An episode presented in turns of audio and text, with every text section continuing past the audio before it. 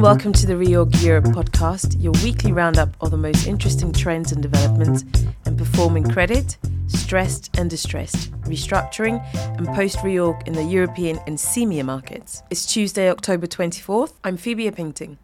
Coming up this week, we will talk about why some bondholders to French IT group Atos are concerned about being primed. We will then run through the key highlights from the primary market this week. But first, we're going to chat through trends in the primary market ahead of Reorg's London Credit Seminar on November 2nd.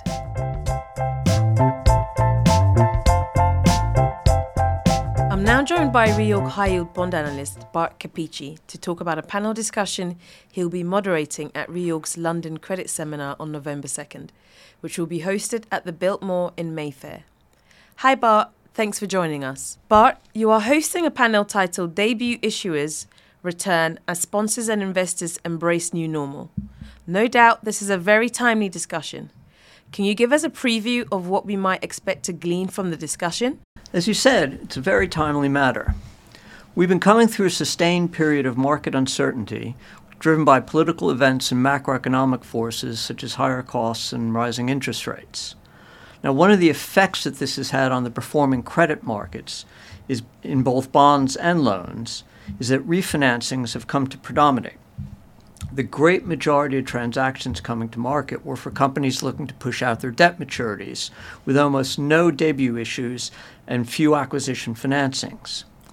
Now that's changed somewhat recently, with an increase in first-time issuers driven largely by higher M&A activity. So while there's still a reasonable degree of uncertainty in the market, it now seems to be a level of uncertainty that people are comfortable with. Another trend that we've been seeing is dividend recaps, new debt being incurred to fund a dividend to shareholders. Normally, that's seen as an indication of a healthy market, but in the current circumstances, we're not so sure for reasons we'll look at in the panel.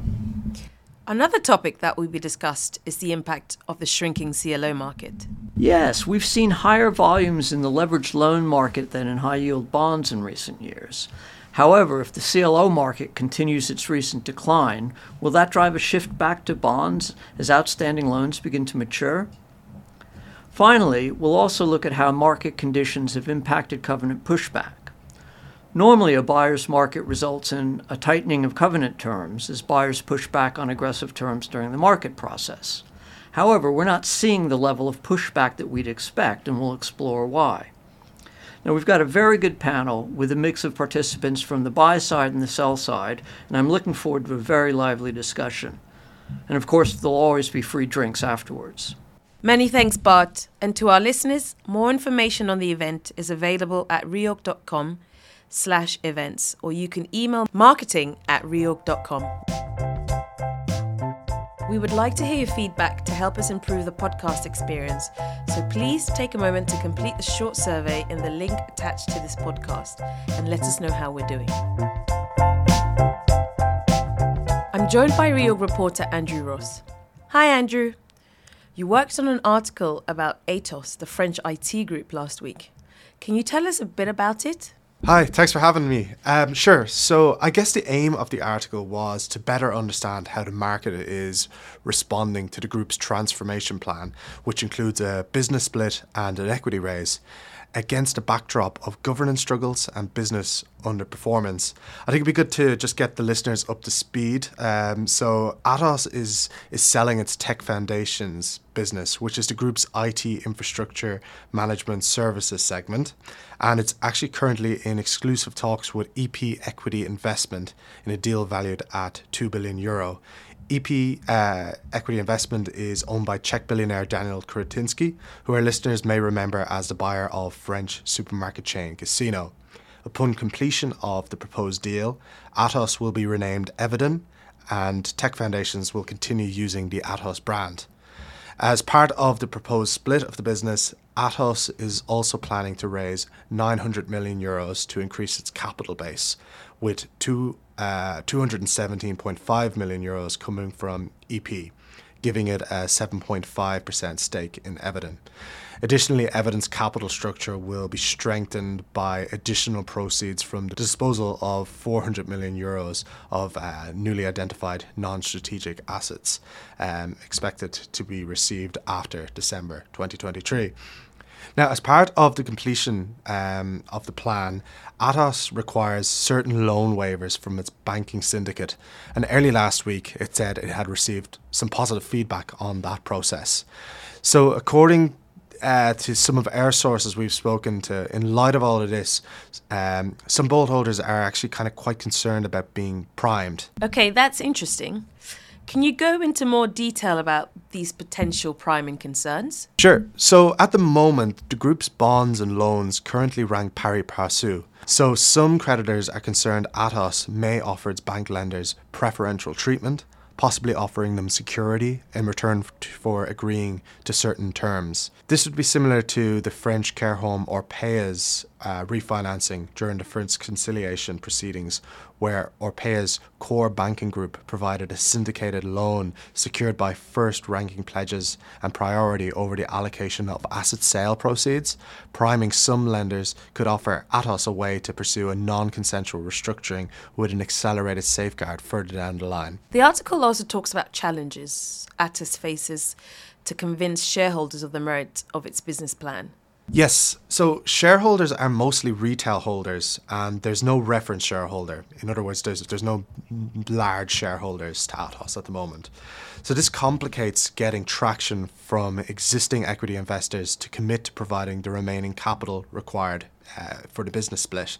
Some existing shareholders are also questioning the rationale of taking part in a rights issue um, with the money provided going behind a lot of existing debt, according to some sources I spoke to. So Atos is also dealing with some shareholders who are actually quite vocal opponents of the deal. Uh, a group of minority shareholders opposed to the sale uh, recently joined together um, in the UDAAC, um, and these guys claim to represent 2% and 2.5% of the capital and are preparing an alternative strategic plan without the sale. We've also gone into some further detail about more specific shareholder challenges um, in the story, which you can you can read about. So, what if the deal gets rejected?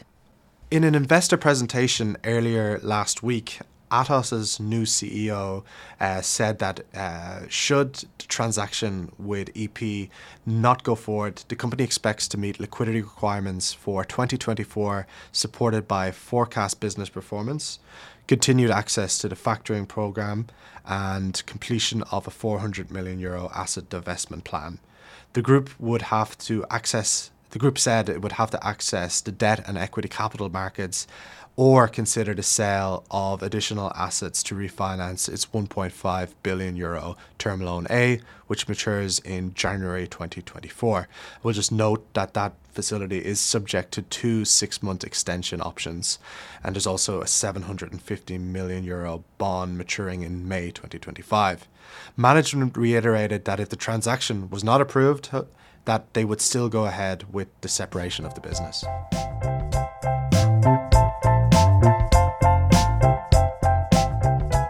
Joining me now is Leverage Finance reporter Beatrice Mavrolian. Hi, Beatrice.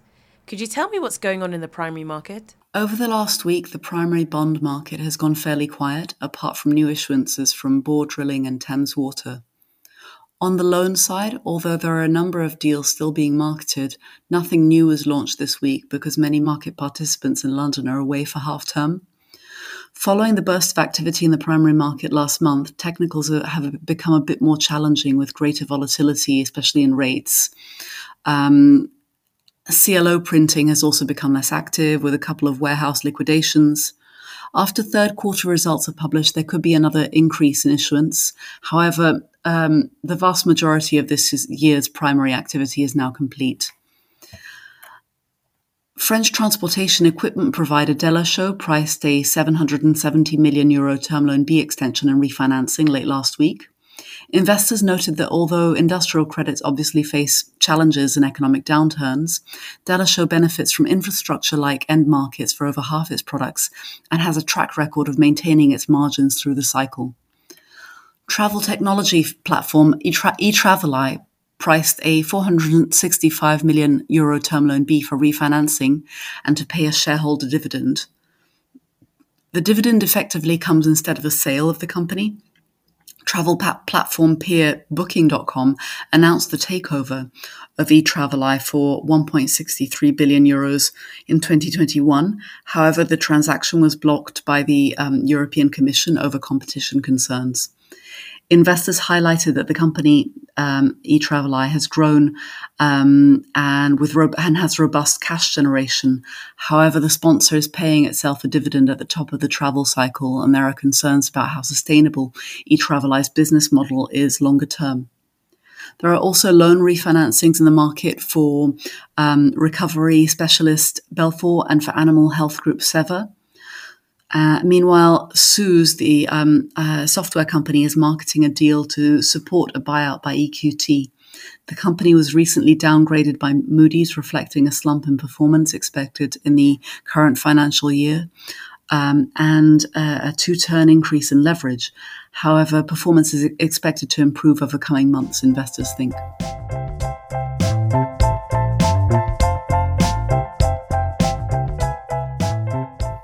Join Reorg's Shan Qureshi and Julia Rusconi at the IWIRC London Conference 2023 on November 8th. Register now at reorg.com slash events or email marketing at reorg.com for further information. More information on all the situations and events discussed in this podcast are available on our website, reorg.com. We hope you can join us next Tuesday for another Reorg Europe podcast. Until then, have a great week and thank you very much for listening.